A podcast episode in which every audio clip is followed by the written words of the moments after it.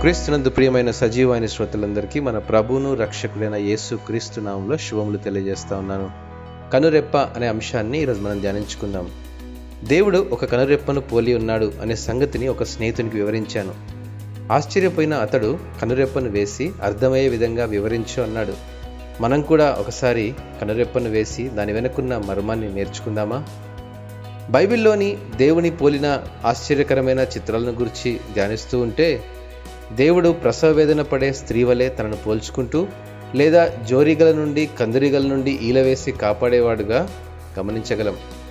ఈ వాక్యాలు చదివినప్పుడు క్రొత్తగా అనిపించవచ్చు. వాస్తవంగా ద్వితీయోపదేశకాండ ముప్పై రెండో అధ్యాయంలో దేవుడు తన ప్రజలను సంరక్షించుకునే విధానాన్ని మోషే ఏ విధంగా స్తుతించాడో గమనిస్తే దేవుడు తన ప్రజలను కంటిపాప వలె భద్రపరుస్తాడు కాపాడుతాడని పదవచనంలో గమనించగలం. కనురెప్ప లేదా కనుపాపను క్షుణ్ణంగా గమనిస్తే ఏది కనుపాపను చుట్టుముట్టి కాపాడుతుంది? కనురెప్పే కదా. ప్రమాదం నుండి కంటిని కనురెప్ప భద్రపరుస్తుంది. కంటిలోని మలినాన్ని తొలగించడానికి సహాయపడుతుంది. కనుగుడ్డు యొక్క రాపిడిని తగ్గిస్తుంది. కంటిని ఆరోగ్యంగా ఉంచుతుంది. కాంతిని మూసి ఉంచుతుంది. విశ్రాంతి తీసుకునేలా చేస్తుంది. దేవుని గురించిన చిత్రాన్ని కనురెప్పలా ఊహించుకున్నప్పుడు అనేక ఉపమానాలను బట్టి దేవుణ్ణి స్థుతించకుండా ఉండలేము.